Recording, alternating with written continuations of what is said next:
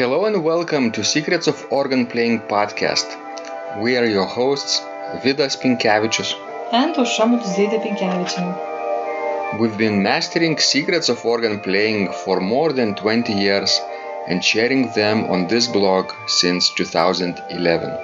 On this show, which we create from our home in Vilnius, Lithuania, we strive to help you grow in every area of organ playing, including practice, technique, repertoire, sight reading, hymn playing, improvisation, composition, music theory, harmony, and many others. Our hope is to help you become a complete musician, or what we call as total organist, a program which we have created to help you reach your dreams faster than you would do on your own. If you are new here, we invite you to subscribe to receive free updates of this blog at organduo.lt. By subscribing, you will also receive free video how to master any organ composition and 10-day organ playing mini course. And now let's go to the podcast for today. Thank you so much, Michael, for joining in this conversation. I'm very delighted uh, that uh, you found some time to speak with me. I've been waiting for our conversation for months now, right? Because we scheduled uh, very early in advance. I know you're very busy uh, schedule, uh, studies and performing and composition, but I'm very glad you joined and uh, we're going to talk about your creative year. Thank you so much, Michael, and welcome to the show. Thank you, Vidas. Um, I appreciate the invitation. I'm glad to be speaking with you. Yes. Um, at first, uh, I first I think found out about you, Michael, uh, from uh, SoundCloud, right? Where I um, where I put my podcasts when I where I host my podcast audience, and uh, I remember you wrote very nice um, feedback about uh, my my conversations that we were having and started following me and liking. So uh, that uh, that is how our story has started uh, some years now. Do you remember how it all started yes i um, it was i opened that uh, soundcloud account in the summer of um, 20, 2018 and I had a friend who was uh who whose page I followed, and they were a fan of um, um, Secrets of Organ Playing, mm-hmm. and uh, I uh, listened and really liked it, and and that's that's how uh, I became familiar with your work, and then I purchased uh, some of your scores, which I really like uh, from your website. I mean, uh, and um, um, so that was the that was how we uh, I found out about you, and and, and we corresponded, and and um, now we're finally speaking all this time you know. Yeah amazing. Uh, i was really amazed that uh, that you were interested in my work too and my scores. You purchased some some organ compositions that i've been uh, composing last year i think. So it really delighted me and i thought maybe i should um, take a look deeper look uh, into michael Kalabris and uh, see if uh, if he has something very interesting to our audience. And sure enough, he has uh, created, uh, you know, many organ compositions and harpsichord pieces and every, everything else that he puts on cloud SoundCloud. So um, it's really amazing that we can talk about that today. Yeah, I one of the things that uh, I really liked about uh, your work is that it was a, a lot of it's based on uh, plain chant, and um, I love modal music. In fact, um, um, that's basically my my musical language, and I love um, uh, Latin plain. I like uh, liturgical plain chant in general, whether uh, based in the Western or Eastern traditions. And um, also, um, you're an improviser, very an excellent improviser, and I improvise too a lot. And uh, so I I found there was a lot that I, I really liked and, and could relate to with your work. And um, so. Mm-hmm. And you sent a few questions for our podcast, right? That uh, mm-hmm. and I were having great time answering. those were very deep questions, and I remember very extensive. Um, uh, answers were needed uh, and uh, comprehensive maybe even an entire course on your questions were you were you studying from for some for some course in your in your in your uh, university or not at that time well um, things like uh, tuning um, and you know pythagorean tuning justification and i can't remember all the questions but um, um, those are just things that interested me. In fact, I'm finishing my, my third master's degree right now. I'm, I'm well, I'm doing two simultaneously. I'm doing a master of music, uh, harpsichord performance, and organ performance, and I have a master's degree already in composition. And when I was in my the composition program, um, I wrote papers on Pythagorean tuning, and um, I'm when I was younger, uh, a young musician, things like intonation uh, were, uh, were of interest to me, and um, I found out that um, it, for a lot of musicians, they either don't know or don't care about it. And um, uh, so, you know, those kind of philosophical, I don't even know if it's, it, it's not even basic music theory, it's just almost philosophy. Things like that interested me. And um, I rem- one of the questions I, um, uh, that was more practical, I think, was about Max Reger. And um, that, he's one of my favorite uh, uh, composers. That's why I asked about. Uh, I think it was characteristics of his music. Yes, but yes, yes. The, yeah, but I do remember the the questions would have to. You know, you said something like they would be you need like a seminar, and and they were kind of deep. I just thought, well, you know, um, maybe the listeners, if they're not familiar, this might be something that would be of interest. It's not, you know, obviously it's not practical, but um, I really uh, just enjoyed uh, listening. Uh, I mean, your podcast helped me and I was, you know, I'm in a uh, graduate student, and because I, one of the things that I really liked is that keep, you know, the performance problems, they're they're common to, they're basically common to everybody. a lot of the problems that are discussed on your podcast. Uh, so um, I like that, but I also thought, well, we could maybe they could discuss some something that's a bit more theoretical. And I I I do remember I think recently you've done podcasts on um, different types of well temperament and things like that. So. Mm-hmm. Yeah, those topics are sometimes very interesting for uh, for some small segment of our audience, right?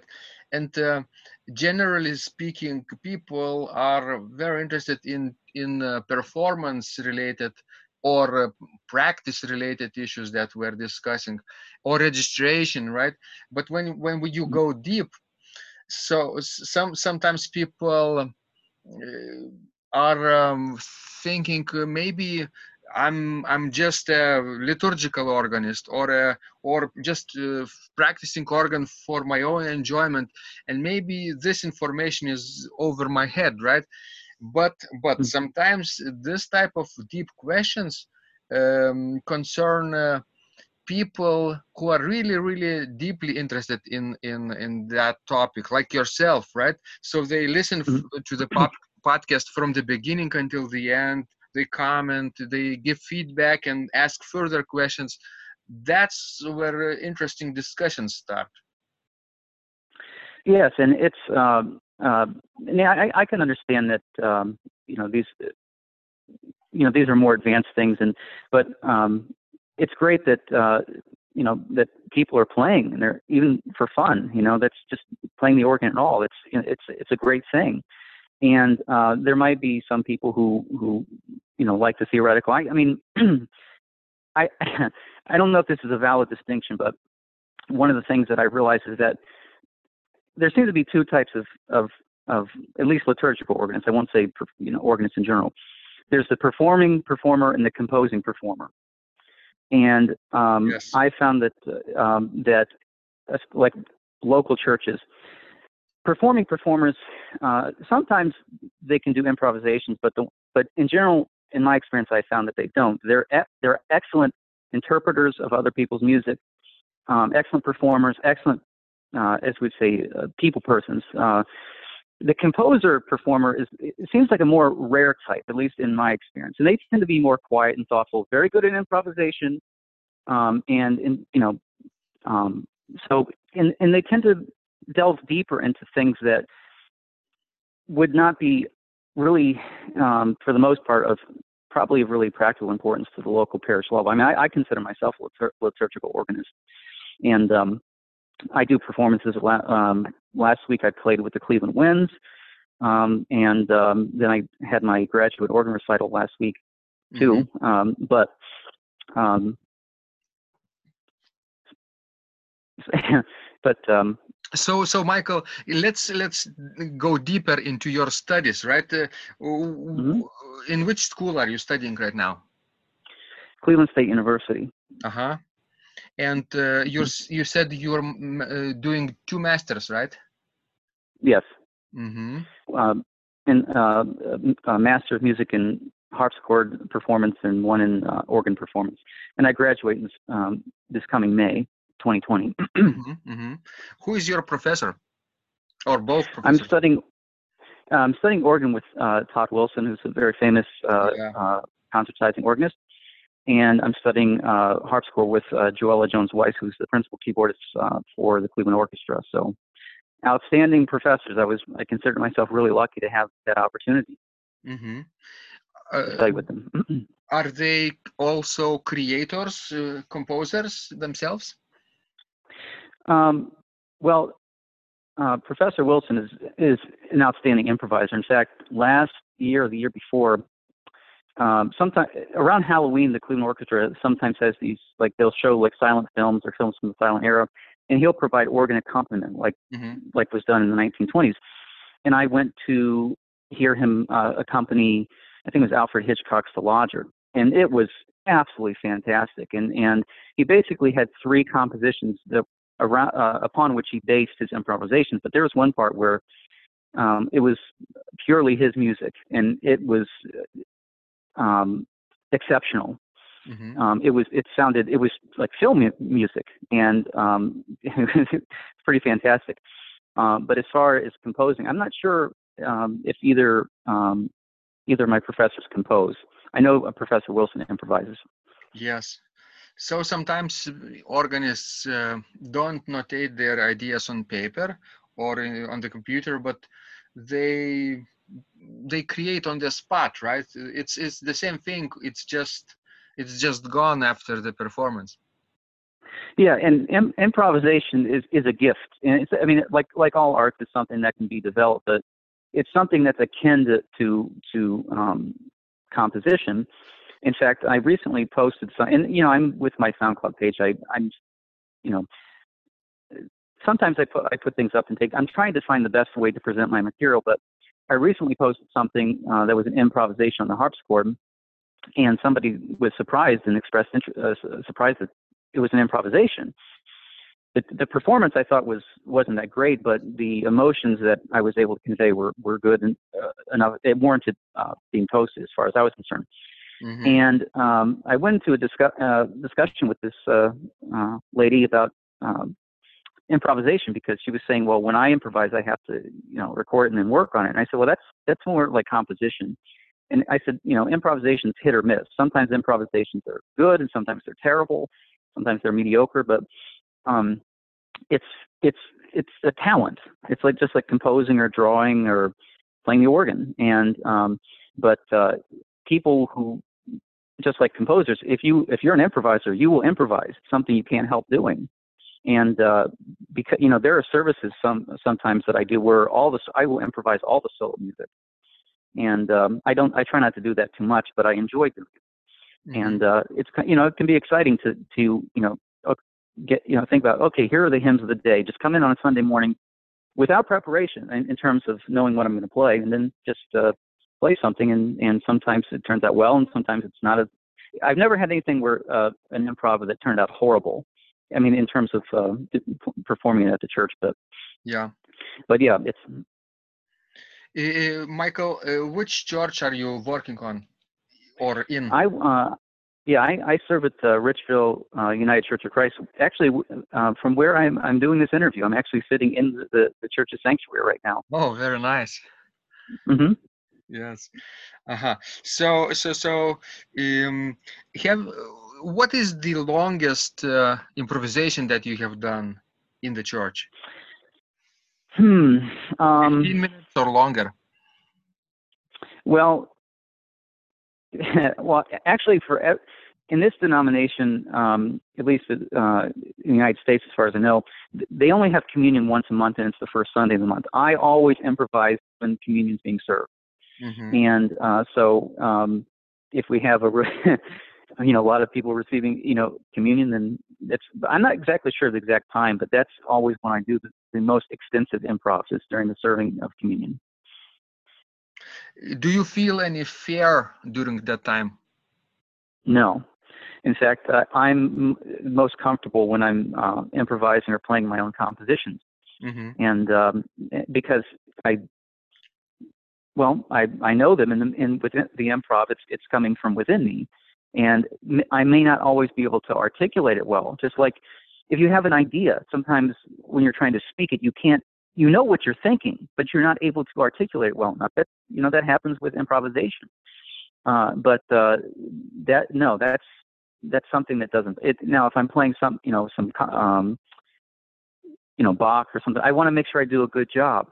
Mm-hmm. And I think, and then I overthink it you know I get too focused on details, and and one of the things that uh, Todd Wilson has has really instilled in me is is having fun when you're playing, uh, and because a lot of people get too concerned with you know what will people think of me, and and is everything absolutely perfect, and um, you know am I going to feel like a terrible organist if I don't play this correctly, and um, and with you know I there was a long time where I was just concerned with with being trying to be as perfect as possible. I knew it wasn't completely attainable, but for me that was that was being an organist. I wasn't it wasn't fun for mm-hmm. a long time, mm-hmm. and um, I've learned how to do that. And in part partly um, it's by being comfortable with um, you know um, I spoke with the uh, um, worship committee here and said, do you mind do you mind if I improvise? And and actually from what I've heard, the the congregation here, that's the music they like the most.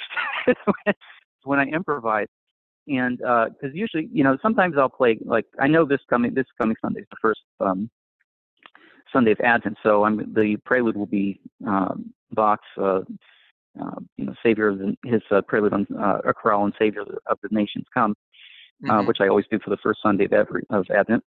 but um, I think uh, the you know the congregation likes it, and and um, so. Uh-huh. So no fear, right? Uh, uh, what about um, concert settings? Uh, doesn't bother you that people are really listening or even paying tickets to hear you play?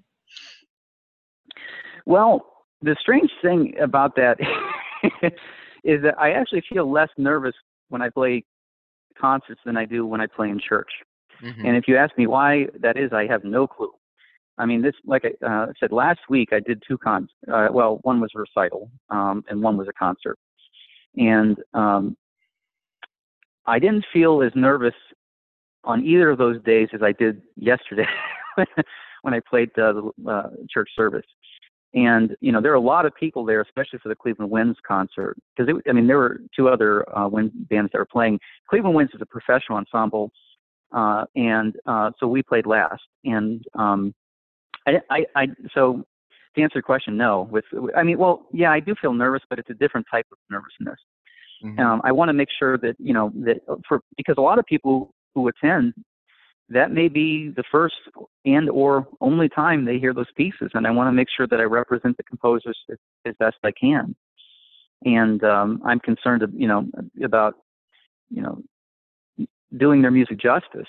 And so, in, in that sense, that can be nerve wracking. And but that's that in general. Um, concerts are less. They make me less nervous than playing in church, which is odd because I prefer. I mean, my career is is a litur- is I'm I'm a liturgical organist. Right. So, Michael, um, how long have you been playing in the church? In in the church? I've been playing uh, professionally. Uh, I mean, well, in terms of being like full time employed for about five years. Uh-huh. And uh, but I when I was younger, I sang in choir, and I sometimes played the piano. Mm-hmm. But um, but professionally, I've just been doing it for about five years, and I like it. Uh huh. And how did how did it it all it all started? Do you remember the the time when you first fell in love with the organ? Yeah, well, yeah, there's there's yeah, there's two ways of answering that question. The first is, is that um, the, the very first instrument I I played, the first instrument I touched was a little electronic um, reed organ. Uh-huh. And I, I recently, I, I, you did an inter, uh, uh, podcast about, I think, uh, French composition that had harmonium registration. I really liked that because I remember being, it was, I was probably four or five years old, and my uh, mother's parents, uh, my grandfather purchased uh, a very old uh, uh, but very nice reed organ that sounded like a like a, um, an accordion, uh-huh. and of course, I, I that's one of the reasons I really like uh, Karg-Elert's work. Um, I love that sound uh, of, the, of the harmonium sound. That's when I f- fell in love both with the the organ, so to speak, in music in general. But in terms of concert organ music, that was something I, I fell in love with when I was in college because uh, um, that's when I started getting more involved in um, you know church and things like that. Mm-hmm. Um, you know, and the I was fortunate. The church, the church uh, where I had my membership, the priest gave me a, you know, a key to the church and said you can come and play the organ whenever you'd like. And I was, you know, it, that, that you know, we had a very nice uh, Schantz uh, pipe organ, beautiful, um, absolutely beautiful sound. And um, so, it, I guess I fell in love twice. Once when I was like four or five years old, when I played that little reed organ, and then when I was in my 20s, when I really got a chance to to to dig into it. Wonderful. Uh, I think, Michael, you're our first uh, guest who fell in love not with the pipe organ, but with the reed organ at first. Yeah. I think. Well, well as um, I, I was discussing this, composers tend to like odd things. I, and I was thinking about this, this morning, and one of, I was discussing this with one of my uh, composition professors this past week. Um, and um, for, I mean, on the recital program, I really wanted to play uh, Ernest Bloch's um, Six Preludes. I like that, and I, I have a lot. Most organists I know either are don't know that work or they don't like it because it's really not a typical organ work. In fact, uh, in the program notes of the recital, I mentioned that most organists, at least the ones I've heard, don't pay any attention to uh, uh, Bloch's dynamic registration, or he says something at the beginning. He only wants eight foot principal stops or something like that. But the music's colorful, but it's an it's it's an unusual piece of music, and I like it. And uh, so, I mean, when I was a teenager, yeah, I, I liked popular music, but I was mostly listening to medieval music and Renaissance music. I liked, I just liked it, and um, you know, I, I've always um, it's not, I've never been intentionally weird. I just always liked things that were unusual, but that but my professor said that's how most composers are. But um, so yes, uh, I'm glad I had that distinction. It's uh, uh-huh. yeah, I, I love the reed organ, and it's you know I was thinking the, the other day that it's it's too bad that like with the um Hammond organs tried to you know basically I think the purpose that's that's what made the uh, the reed organ kind of it was not obsolete, but I mean the Hammond basically replaced it in terms of having an organ in the home. Uh-huh. And um, so you're right. Uh, there was a revolution in terms of musical instrument that people could play at home.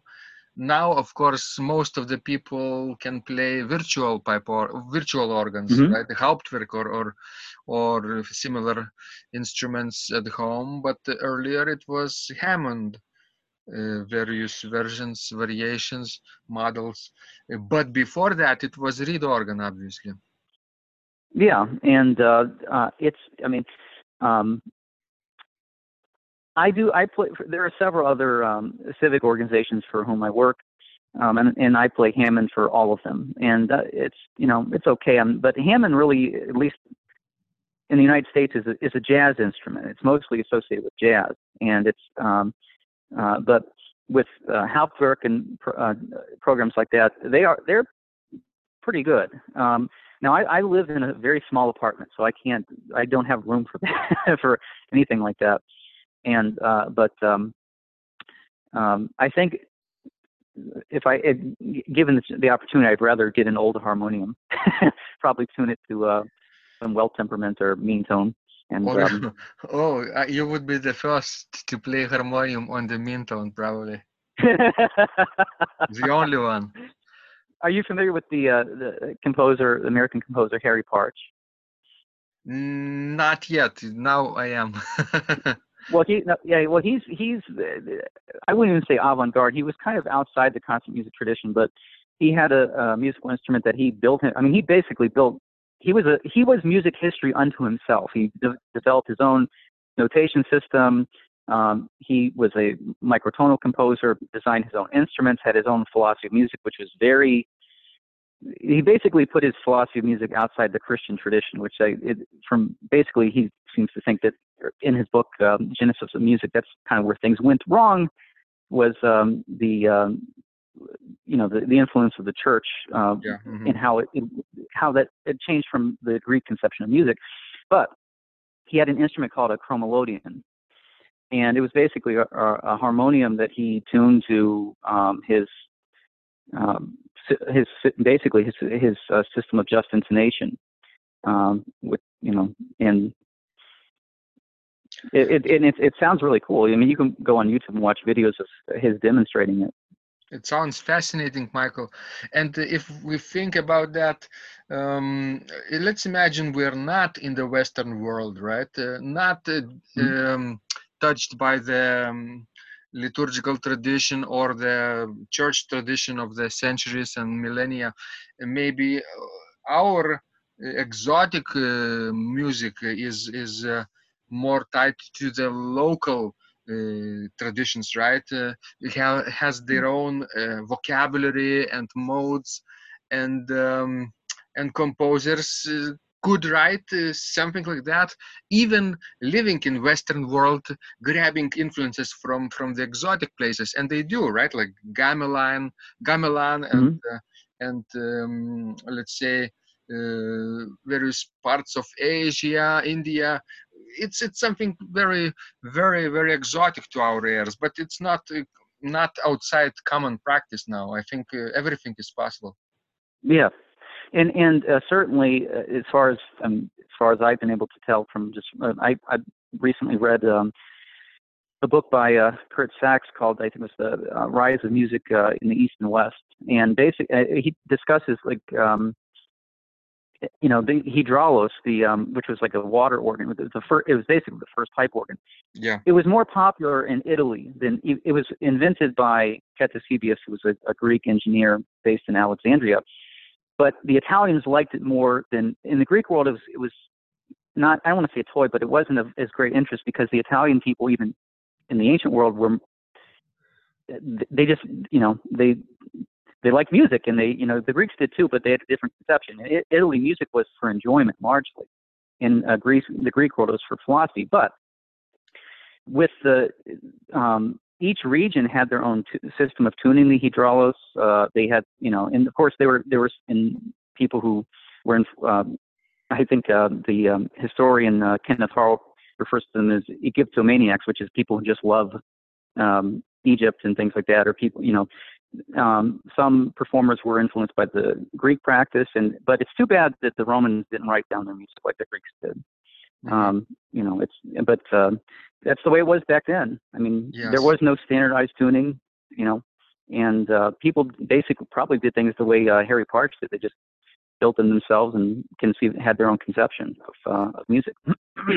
right. We don't really know how that music sounded, even though like the first notated musical composition in the Western world uh, uh, is considered to be like a song of Seikilos, right, from ancient Greece uh, this this um, melody which could be played mm-hmm. on the organ as well or on the hydraulis i think but but we don't really know how it's supposed to be performed or sung or or well yeah that's i mean we have fragments and uh, i think um i think there's actually even an older fragment from uh, from from turkey um, but yes, uh, I mean we have fragments of music from uh, some of uh, the plays of Euripides, I believe.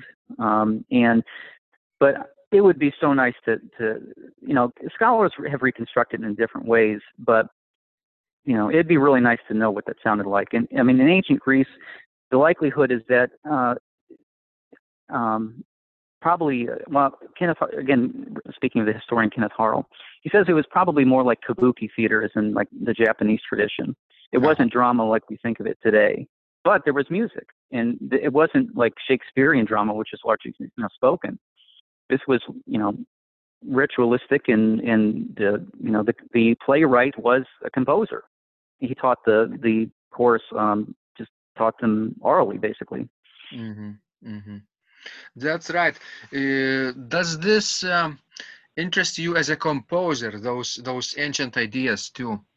Yeah, absolutely, and um, and I use uh, uh, in some of my compositions, I mean, I've one on SoundCloud now, maybe more than one, but I know certainly one that's based on an ancient Greek scale, the scale of uh, Olympos, which is a, we we would call it in the West like a, t- a type of Phrygian scale.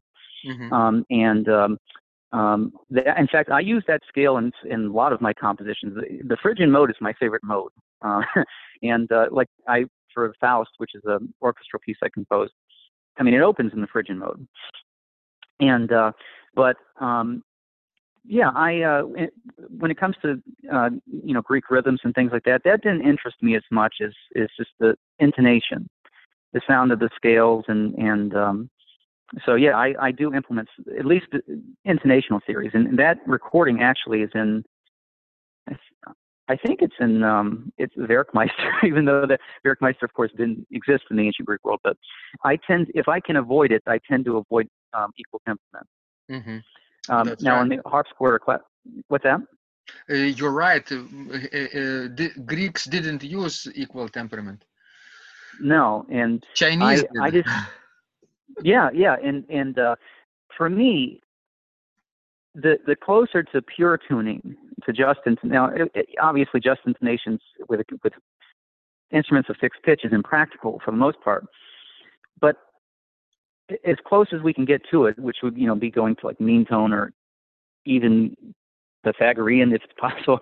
I, I like that. I like the sound of the more pure uh, forms of tuning, and um, and with you know, I just never you know never really cared for um, standardization in a lot of aspects of music, especially with with tuning, and that's probably why um, and I think I mentioned this on, on Twitter recently that I'm realizing that most of my compositional influences are are not part of the the concert tradition. They're part of folk music or um, religious music, like um, chants, which are of course naturally, if you're, you're chanting, you're singing in just intonation, pure intonation, and um, so my music's more and more it seems going towards instruments where you can easily change the internet, the tuning like harpsichord clavichord things like that. Mm-hmm. but i still try to i still the organ's my main thing. And um i haven't been able to compose too much uh, very much lately just because i've been busy with performances but after I graduate, I'm going to focus on uh, composing and publishing more organ music. Because there's a, there's I've had people email me and say, well, you know, because I I think I have four publications or four four works in print right now, and uh, the organ one is the one that has sold, and people have emailed me and said, well, could you could you print more of these? Yes. Um, a lot of the organ music I com- uh, composed was, was is too difficult. Um, and if I can't, if you know, if I can't easily play it, I won't publish it because it's. I don't really like the idea of writing music, difficult music for difficulty's sake. With, I, I think it's silly. And um, I know one of my professors said, if you know, if you can't perform it, don't you shouldn't have it performed because it's it's like insulting. And you know, we have this. uh, special, you know, concept of specialization where the composer writes these very, you know, self-referential or abstract works for a, a specialist who can interpret them. But it'd be interesting if, if all composers went back to being performers. How mu- how much that might change concert music, the way it sounds. If Absolutely. there were no, Absolutely. yeah, and the thing it's yeah, there are two, and I th- these are something I think I've mentioned this on Twitter too, and I um, probably should write more about this on on my Steem blog. But um, there are two things that, that I think are very unfortunate uh, with music today. People don't understand tuning uh, most uh, one of my professors said um, there most the piano students couldn't tune a piano to save their life. you know, it's just uh, now pianos are, are granted are difficult to tune, but people don't care about intonation, except when the piano's out of tune, they want it tuned back. And the other thing is that with composers is that um, they've moved too far away from I don't want to say practicality, but they're just inhabiting a world that's that that's I think innately alienating. And um, so, I, like I said, I, I do think a lot about if people had to perform their own music. Mm-hmm. I mean, mm-hmm. composers, how much that would, how differently things would sound. You wouldn't, have, you know, and uh, so I mean that's You're something right. that that with my compositions, if I can't perform them and record them easily, um, I mean, like I have one organ work in print right now called In Nomine, which is in Phrygian mode, and it's it's it's moderately difficult. But I've I made a recording of it. But I have other works that like I've uh, a work called um, Four Modal Preludes and Fugues, uh, which is incredibly difficult to play, and I I won't publish that. Um, so you know you you michael brought up a good point here that uh, it would be great if composers started playing their own music right uh, or uh, mm. or performers would start creating music like composing uh, or improvising uh, because uh, if organists let's say would would not be creating music nobody would uh, from the organ world right? It's primarily mm-hmm. interesting only for the organists so i think if somebody is uh, an organist and a creative person uh, who can create something i think um, it it would be great for our profession in general if, if that person you know started composing uh, uh, more yeah, well, absolutely. Mm-hmm absolutely and, and playing mean, and playing their own music too like you say uh, because it gives practicality and uh, creates a platform for the composer. You can easily put uh, those things online on multiple platforms and watch it spread today. Well yeah yeah I, I, it, you're absolutely correct. Um, i mean one thing i'll say is that the organ is um, there's it has a natural tendency towards creativity and performance that the piano doesn't have. So every organist, in turn, because they have to pick registration, so there is an, a natural element of creativity for every organist, even if they they're not skilled improvisers or composers. They still have to make choices that with the piano you you wouldn't have to make in terms of like registration, like like your the you, the way a composer would score something. Um, and with creativity, um, I don't know if uh, you'd see this as a good analog, but if you think of popular music, the music that most people like, or a lot of people like, or seem to be, be able to relate to, are, is when the writer is writing from their own perspective. Uh, a lot of popular music today is written like by committee. You have 40 people. So 40 people cannot express the, the, the feelings of an individual. But back in you know the 1970s, 80s, and 90s, where people were songwriters slash performers, they wrote from their own experience, and there was a, people could relate to it. They could relate to having a bro- broken heart or things like that, or you know. But if you, you 40 people writing a love song, it's going to be very generic. And uh, so the reason I say that is that if pe- if performers um, were more felt more creative and felt you know that you know the ability to to get out of the confines of the specialization, it might make people feel like they could be part of the musical tradition. Like it's not this separate like priesthood, con- you know, like you're a con- like a separate caste of people. Um, and um, that, I mean, again, that's going back to having fun, and um, just that's, you know, and again, in the ancient world, those things would have been one and the same. Um, you know, it's there was no separation between the performer, composer, and I'm sure that obviously there are people who did one or the other better, mm-hmm. but musicians were they were creators and they you know so yes that would that would be great. And I, for you especially for your students I, I would say that if you know uh, with they are naturally creative people if they're organists um, just by virtue of the fact that the way they have to use the the instrument. And it's a wonderful instrument in terms of i mean basically it makes you at least an arranger um, mm-hmm. or a scorer so. Yes. Michael I want to ask you, what is the most difficult thing for you today as an organist or a composer or, or both? Well, I think um,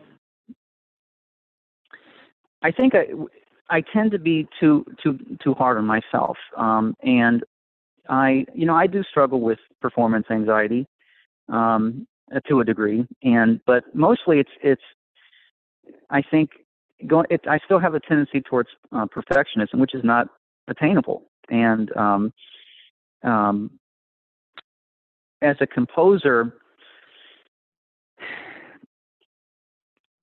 the the biggest problem, I guess, is it, you know I remember a friend of mine said you know all artists tend you know have a tendency towards insecurity, and my music is not avant-garde, um, but I live you know I live near Cleveland obviously, and Cleveland's one of the best places in the United States to be if you're a professional musician because you know we have the Cleveland Orchestra, we have new music ensembles here, but there is a a, a um, definitely a, a preference for avant-garde music, and I also I, I can na- naturally write melodies. It's not difficult for me, and because I, I like to convey emotion and tell a story. And but even when I was in school, that that was kind of considered old-fashioned. Um, yes. Music was was really composing wasn't like academic. Like I think Milton Babbitt said, you know, in, uh, uh, physicists don't write papers for the general public; they write for other physicists. Well, yeah, but that's that also, that's partly what is is responsible for the the uh, uh, loss of popularity of, the, of concert music is because of that very same thing, that concept of music. So there was a time uh, when I was in graduate school where I became very dissatisfied with my work and like because uh, you know I just wanted to be able to naturally compose in a more avant-garde way. Mm-hmm. And it just didn't come naturally to me. And one of my professors, uh, who's one of the most influential people in my life, he said to me at one point, he's like, Mike, this, your music's not sounding like you anymore. And he said, why, you know, why can't you just be comfortable being you? He's, you know, and I I remember I wrote, um, it, in fact, it was the four preludes and uh, fugues, the four modal preludes and fugues. Uh-huh. And my professor said, Mike, that's newer in, in some ways than, than electroacoustic stuff because people are still doing electroacoustic stuff that modal music, I mean, it's who who who else is really doing it today? And in, in that sense, what you're doing is is unique and, and new, bringing back something like that. And that really made me. I mean, that says something. You, it's the importance of really good teachers, and and um, that's something else that I, I I wanted to mention is that that's something that's uh, I'm grateful for, is that I've had some outstanding teachers in college and, and uh, graduate school who believed in me and who supported me. But those two things are, are three things, I guess. Um, with the organ, I tend to just, I tend not to have fun with it. I tend to, it's, it, you know, it, uh, when I'm trying to be perfect, it, it ceases to be fun. And if you're not having fun when you're playing, uh, the, the the listeners can feel that. If you you can convey your emo- I mean, through the music, you're conveying if you're afraid, or if you're enjoying yourself, or if you like it, or if you, you know it makes you happy or because uh, it's it's storytelling, um, and I try to remember that. Uh, there's also you know performance anxiety, which the the cure for that is just playing more, playing as much as you can in public. Um, and uh, that's really the best cure because I think everybody starts out really nervous. With me, it comes more from um, just perfectionism, wanting to make sure everything's absolutely perfect. Mm-hmm. With composing, it's um, probably you know just the process of becoming comfortable with you know the, the, my natural musical language and yes becoming a lot of composers don't what's that i, I was thinking of uh, you have to be you right because everyone else is different and doing their own thing and uh, and the best strategy is just to be yourself today yes i mean because it's i mean as a composer, I mean, you can, uh, you know, I think of composition as, as like a speaking voice. Um, we can we speak in our natural voice with our natural accents, but we can also mimic the voices of other people. We can mimic the accents of other people speaking our language. Um, and there's no need for that. There's no need as a composer to mimic um, another composer, whether from the past or the present. The, the unique thing is is is one's own contribution. And I've, you know, one, I've become comfortable with the fact that, you know, my musical influences are outside of the concert tradition. They're mostly, you know, folk music or religious music, and um, I, it doesn't bother me now. Mm-hmm. But um, um, yeah, one you have to be yourself. Even when it comes to choosing repertoire, um, when you're in school, you have to play the standards. You have to learn this the standard organ repertoire. But not everybody can do everything. Um, in that sense, specialization is almost necessary if you want to be really good uh, at something. Because if you if you focus on one or two areas and become really good, if somebody wants an organist who does that really well, they'll come to you because that's your specialization. But if you try to do everything well, it's it'll be it's it'll be impossible. So in that sense, I think it's it, it it's good to it, um, after you have a good you know basic mastery of, to find something that really you really like in the organ repertoire mm-hmm. and focus on it. And you know, I can relate, Michael, to this because uh, if if you are a creator like a composer today, you are inevitably influenced by the academic area as as well, academic landscape. Mm-hmm and as you say they they want new things unique things uh, things that uh, um, you know nobody else is is doing right uh, but um, as a as a person i think uh, you have to relax a little bit and uh, don't pay attention to those people because uh, because ultimately your listeners will decide if your music absolutely. is or not right? And today we are in a, in a position to have a direct relationship with our audience. And like 30 years ago it was impossible. We had to have a an agent or, or something uh, uh, a distributor or or maybe um, gatekeeper right? Uh, uh and mm-hmm. today uh, today we have direct relationship with, with our fans. Like we are talking today right with you about the things that uh, we both enjoy and hopefully our audience will in, enjoy. You have a soundcloud channel and uh, followers. I have my own audience as well uh, on multiple channels. And um, and you see you will get feedback and i will get feedback directly from those people. So um, i think I think our work uh, can be um, original in a way that nobody else is doing what we do or maybe combination of things that we do right uh, you are mm-hmm. not only organist not only composer but also harpsichordist right and those mm-hmm. three combinations today um, are quite unique and maybe later in in your life you will start doing another thing that uh, that you haven't thought about that maybe something that you were doing as a kid from from your childhood you know and uh, this will be also a co- combination you know and that will be yeah. part of your legacy well yeah and well i mean one of the things that i've noticed in my own work uh, especially in the last year and a half is there has been a, a definite change in the way in my i mean it's not been con- uh, conscious or it's actually been something i've been resisting um, but the music is becoming even very concerned with emotion and melody in, in moving naturally away from the academic environment. Eh, going back to what you said about that, um, in, in, in concert music today, the people who get their stuff performed, it's very, very small. So, uh, I mean, one of the ways that one can one can realize one's music with you know computer software, but it's it's best if you can play it yourself. And if you want your music, for a lot of for a lot of us, if we want our music performed, we have to do it ourselves, and, and that's how we get noticed. And maybe somebody likes it and says, "Oh, you know, I heard uh, your recording of In or you know, uh, why don't you know, could you write something for me?" And and um, one of my friends uh, said that uh, when I opened my uh, SoundCloud account, she said, "Make sure you have, you know, use only live recordings, because if everything's MIDI." Um, what that tells the world is that nobody wants to play your music and that you're incapable of playing it yourself. So, um, so you know, I, I had, I mean, there, I have one or two things that are MIDI on there because they have to be. You know, like if I have something for orchestra, because I'm, you know, like I'm, I'm proud of that work, and I worked on the, uh, in the computer music studio at CSU to make it sound as real as possible. But yes. the keyboard stuff is, is me.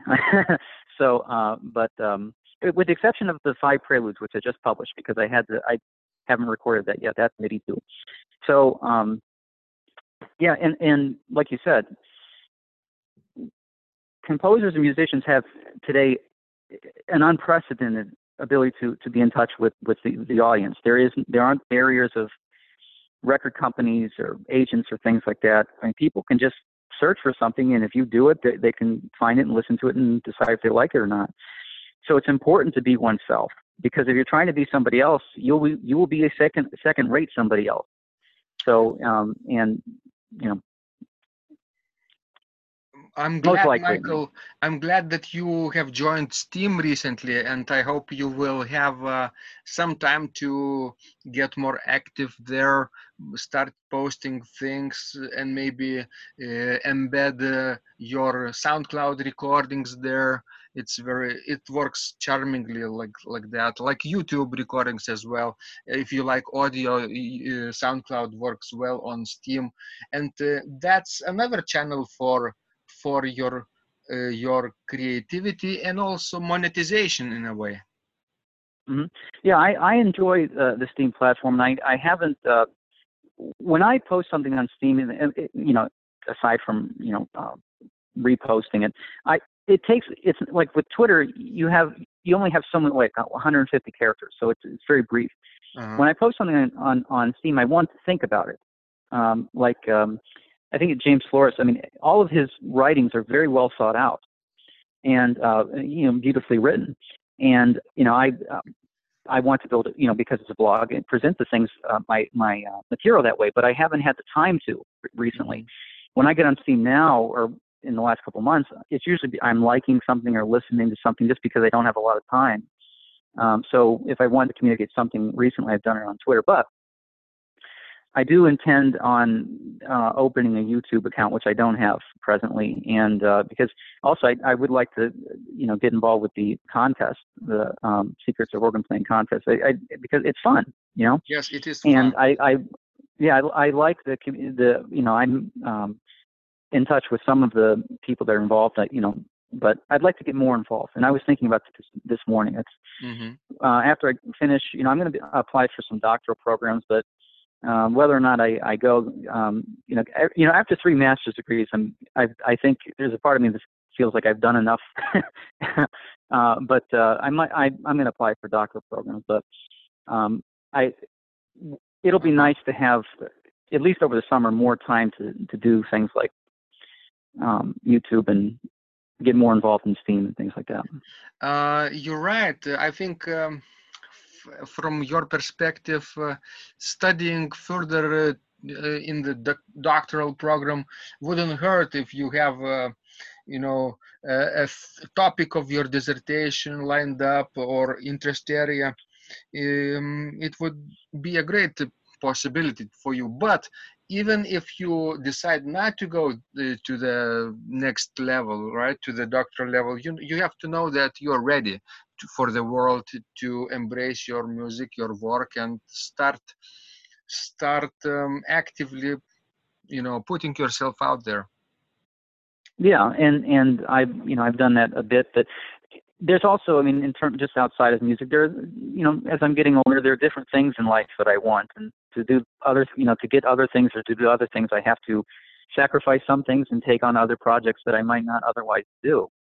And uh, I would it, it would be nice to to to be involved to uh, to get you know to, with you get involved in university uh, teaching. I I think I'd like that music theory or music history especially um, and uh, may you know it's um, um, I really like music theory as, probably is obvious by now yes. and but that's that's something that I may do and we'll, we'll see what happens I don't know I, at this point I'll, I'll worry about that in the spring Applied into several schools, not only one, right? And then you mm-hmm. can choose the best one, which mm-hmm. you like. Yeah, I, well, I actually I'd like to I'll stay in uh, you know around this area. I, I really like living in northeastern Ohio, and uh, uh, because there's a lot of opportunities here, and and my you know, but we'll we'll see what happens. I uh, look a lot of the deadlines for the these doctoral applications are like in, in January, so I'm preparing them. You know, now they're almost. Uh, I'm going to submit them next month, but, and we'll see what happens. I mean, mm-hmm. mm-hmm. most people that I know that have, uh, what's that? You're right. Uh, it's it uh, the deadline approaching very soon in in in in a, a, few months, in a couple of months. So if you're preparing, you're doing good job. Yeah, and well, I mean, what I was saying about whether or not it works out is most people that I know you know, that applied for uh, DMAs or PhDs in music, most of them didn't weren't accepted. It's just it, it's they're difficult to get into. Even uh, I've known outstanding composers who just, I mean, you know, would apply to three or four schools and just couldn't get accepted for one reason or another. Mm-hmm. Um, but um, so it's it's you know it's difficult. But if it doesn't happen, that's you know fine. I'll do something else. You know, that's what I've done my entire life. Something didn't work, I did something else to, you know. Sometimes that's, that's having a sometimes having a personal relationship with that professor helps. Like uh, if you meet somebody in a conference, or right, uh, uh, or like symposium, you get to know them. Uh, they also uh, get to know you. And this relationship can can last uh, decades. And maybe um, we've done that with Aušra also when we applied to masters and, and doctoral programs. We met our future professors um, personally and uh, chosen the best ones that we liked you know personally because mm-hmm. but because you you have many possibilities now but i think uh, this personal level personal touch is very important. Yeah and i i actually all my professors have they've given me uh, their support and you know because i went to all of them and said you know i'd like to apply for doctoral programs. What do you think? And they all uh, supported me. And that goes back to what i said about the importance of teachers and, and and especially teachers if you're a musician they're the ones that can do the most to open doors for you and um, you know, um, so you're absolutely right. Mm-hmm. And you know, because teachers know people who know people, and sometimes teachers, uh, it, again, they, in a lot of ways, uh, a teacher can make or break a, a student, and not just not professionally, but just make or break their spirit, or if they like the student, they can open doors or discourage it if they don't think so. So, but you're right. It's knowing people and and uh, just how how life tends to work out. You know, it, it's almost providentially, you know. You know, Michael, another idea for me is um, to explore further platforms for for um, you know my own work and i recently discovered that you can be on spotify as as an as an artist not only yes. not only like a star uh, pop music musician right but a regular mm-hmm. independent artist like myself can be can be on Spotify through distributors like DistroKid. And I recently recently started uploading um, a bunch of my tracks from YouTube. Uh, mm-hmm. you know, converted to MP3s, uh, put some artwork uh, along with them, and uh, I've started getting, uh, you know, uh, streams. people started listening to me. You know, I haven't yet received any um, statistics on how uh, well I will be compensated for that or not. I'm, I'm not sure. Uh, in a couple of months, I think they will release my first payment. But but I think that's another area of of uh, of um, activity that uh, people people today can get uh, more involved.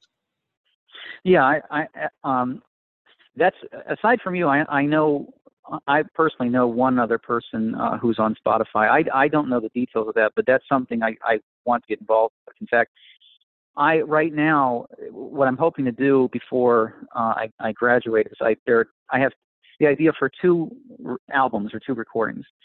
One, I want to do a recording of my clavichord music, um, and then I have another idea to put together um, a, an album of um, some of my electronic music.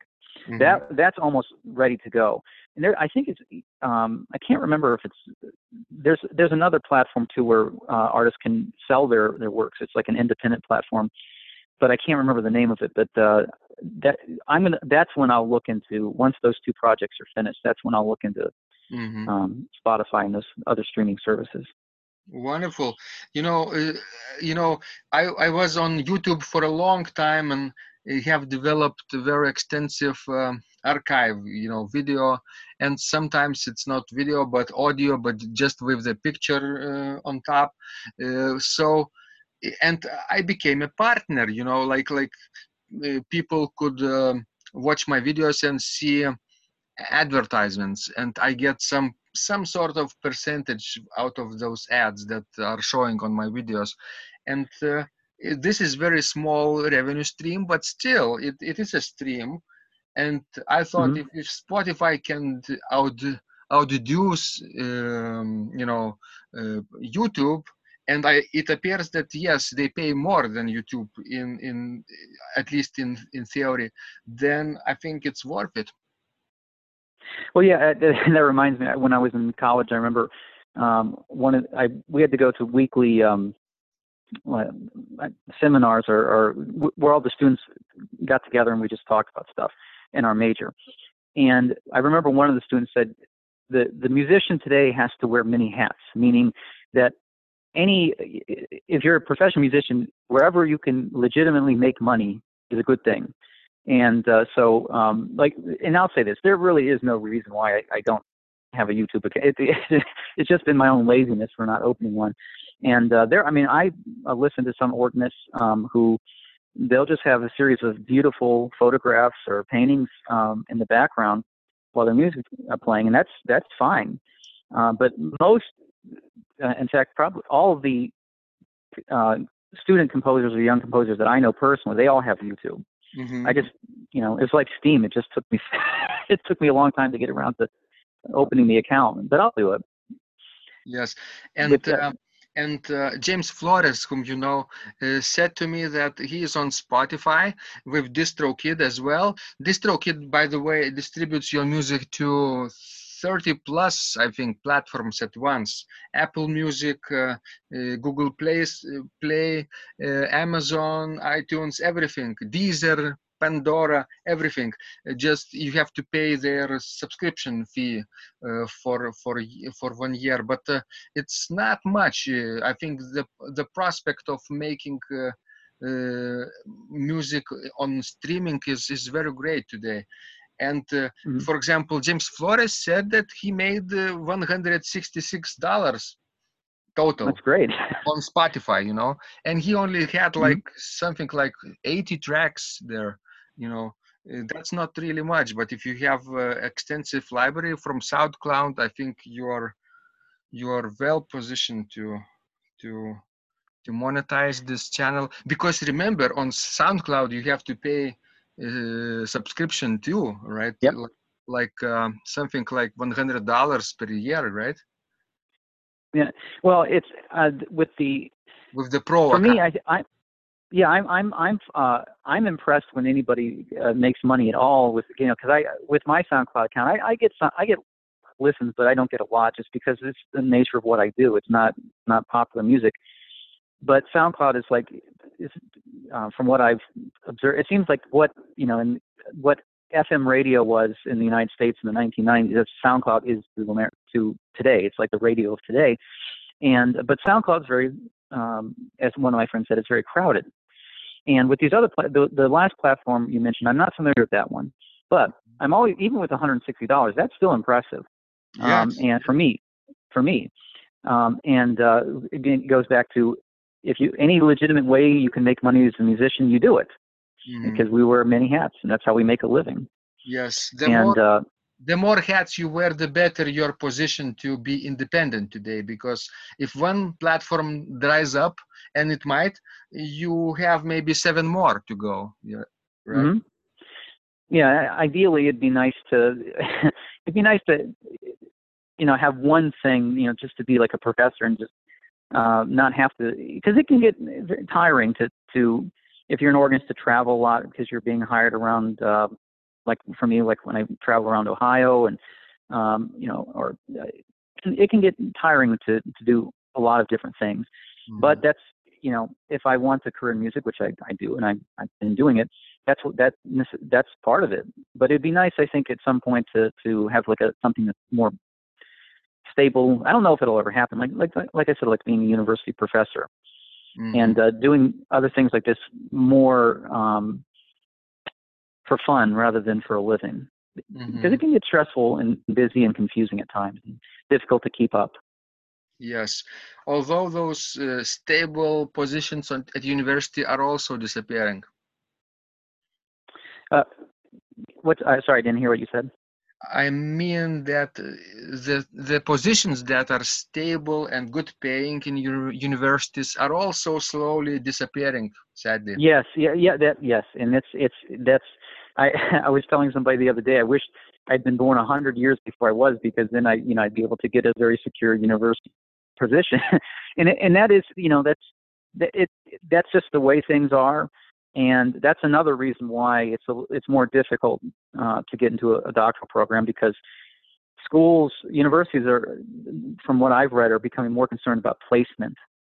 And um, you know, like I I read an article that said something like that for every one um, piano uh, performance uh, faculty position, there might be 300 DMAs applying for it.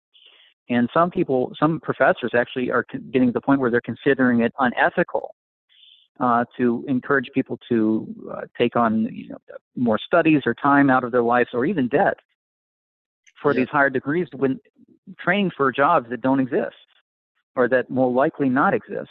And that's another reason why I, you know, I'm not sure. I, it's, it's, you know, um, well, if you know, because if I want to invest another four or five years, in, in, you know, uh, but uh, you're right. I mean, it's unfortunate, um, but that's just the way things are. And you know, I think it was uh, Tolkien in the Lord of the Rings. Uh, one of the characters, I, think it was Gandalf, says, "It is not uh, up to us to choose the times in which we live." Mm-hmm. And um, and also in the book of Ecclesiastes, it says, "Do not ask why were the former times better than these, for it is not in wisdom that you inquire this." And I I always wondered, uh, you know, what does that mean? Because it just it tells us not to to think that uh, earlier times were better, but it doesn't say why. yeah, it's very concerning. But the last advice that I can give, it's not an advice, but maybe personal observation from my own experience is that uh, the best thing I ever done was to start working on my own independence, financial independence right after I had received a like like a job or a position somewhere. Not waiting to be out of you know out of uh, finances uh, out of this position or even out of job you know without a job uh, and then starting to look uh, what's next for me. But right the minute uh, when i started getting my my own salary from from teaching let's say i started creating my own platform.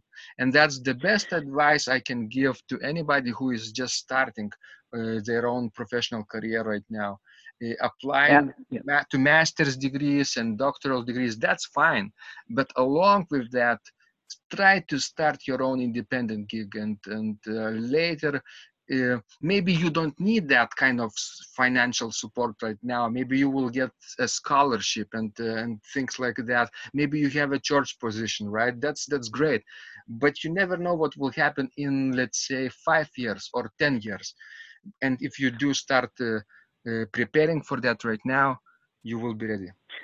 Yeah, you're absolutely correct. I mean, in a lot of uh, a lot of us, you know, we wait till this, this the perfect time. I'll do it when the time when it's per- there is no perfect time. Now is the time you do it because you don't know what's to what's going to happen, and you have to start building up things now. You're building your career now because it's not like you, you, you it's not like you're on a train and you stop at the destination. You're like, well, I'm here. I can you know do all these things. No, you, you need to be building them up along the way.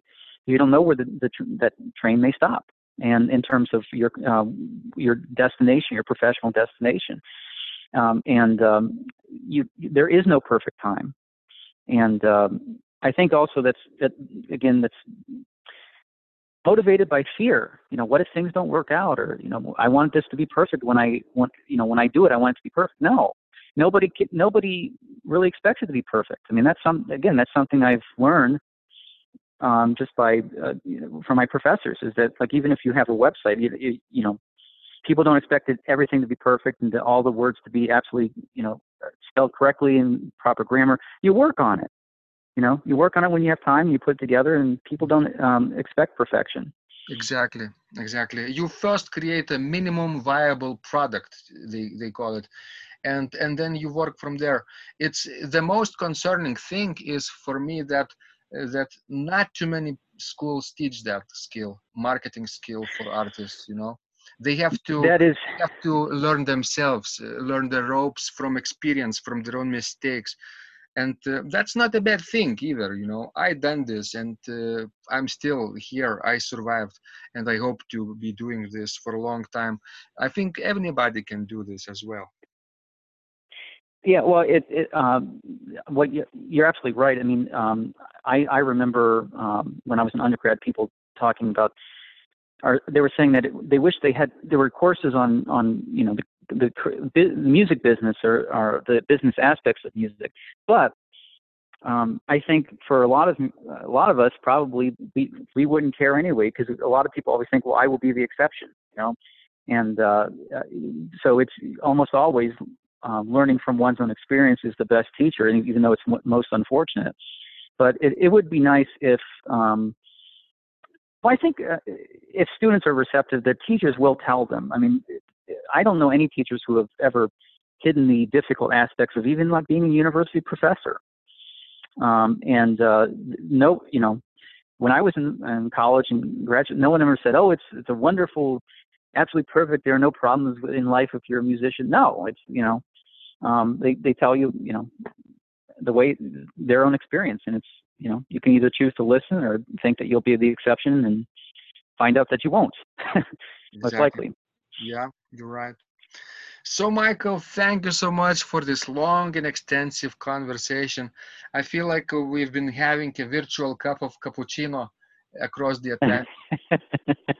well, my, uh, thank you. It was a pleasure, and I thank you so much for inviting me. I, I was very honored.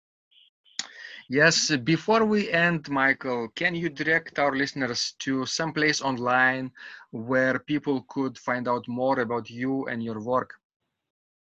Yes, I, uh, my my SoundCloud page actually has links to uh, uh, my scores, my Twitter, and some other uh, sites, and that is uh, the URL for that is www.soundcloud.com slash um, Michael, uh, I'll spell it M I C H A E L C A L A B R I S. And that, and from there, they can listen to my music. I have playlists of things that I like. There are links on the um, uh, biography section that they can go to, and and that's where they'll find at this point most of information about my work. Mm-hmm. So SoundCloud is your main place online right now, right? Yes. Mm-hmm. I although I one of the, another thing that I'm working on right now is I do want to um, create a website, um, and that's I'm that's something I'm, I'm working on. I'm just it's taking some time just because I I maybe have t- ten or fifteen minutes a day to, to devote, devote into that, to that. Mm-hmm. So.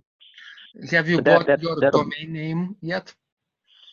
No, I I'm I think I might use one of the free uh, uh, free sites um, and uh, for a while. I mean, because I've been asking people, mm-hmm. um, and we'll see what happens. I, again, this is something that I'm um, getting advice and and also trying to you know write things down so that uh, um, the website doesn't take too long to put together. But I've never put it together a website, so I don't know how long it'll take. Maybe uh, I'm preparing in vain. I don't know. It, it does take some time, but uh, you can start small. You can start with just one page, you know, like like uh, like a channel, and then uh, expand from there. And uh, yes, yeah, so I'll, I hope people can visit your SoundCloud channel, your future YouTube channel, your future website, and uh, your Steem account as well, right? To get to know to you, mm-hmm. say hello to you right and and support you. Yes and i, I uh, appreciate it and any uh, future listeners I, I thank you ahead of time. All right. Thank you so much michael. And uh, when you create something new and exciting for organ for harpsichord let me know. Maybe we can chat again. I, I will uh, do that Vidas. Thank you. This blog is supported by total organist the most comprehensive organ training program online where you will find courses for every area of organ playing, including technique, practice, sight reading, repertoire playing, hymn playing, improvisation, composition, music theory, and harmony, with hundreds of scores and thousands of exercises. Here is what some of the students are saying. Hugh writes, The sight reading course has helped me tremendously. Thank you very much for your SS courses and all your help. Robert writes, I found the fingerings registration ideas and general comments to be excellent. John writes, I have found your download very helpful. It was really excellent. I have watched some of your teaching videos and when I read your instructions, I try to imagine you are there teaching me. You may feel disappointed that I am two three days behind, but I am a slow learner and I have committed to taking the time to get it right as you say. But the other night my wife commented that she had never heard me play such a detailed melody in the left hand so well. My left hand is generally poor. Robert writes, It has been a great pleasure in my life of having discovered your courses and material as well as the YouTube work of recordings. You have a calm and pleasant way of teaching. Ron writes, Hi Vidas and Aušra, thank you guys. What a wonderful response to my email note to you. You've got me right, and I feel you understand my level of playing. Yes, at home, and lucky that I have an organ for that reason. I am paying attention to this, and I am going to try this haha no longer secret model. Yes, and I love César Franck too. What is very nice about your blog podcast is that Aušra and Vidas are like a Socratic dialogue and by bouncing things off of each other, so much more information comes out and is expressed. Your comments contain a wealth of information and understanding. I really appreciate this. It is very inspiring and will keep us moving forward. Would you like to receive the same or even better results that our students are getting? If so, join them at organduo.lt slash total dash organist. And of course, you will get the first month free too. You can cancel anytime. Also, if you haven't yet subscribed to receive free updates of this blog, make sure you do that at organduo.lt. By subscribing, you will also receive free video, how to master any organ composition and 10-day organ playing mini course. This was Vidas and Aušra from Secrets of Organ Playing. And remember, when you practice, miracles happen.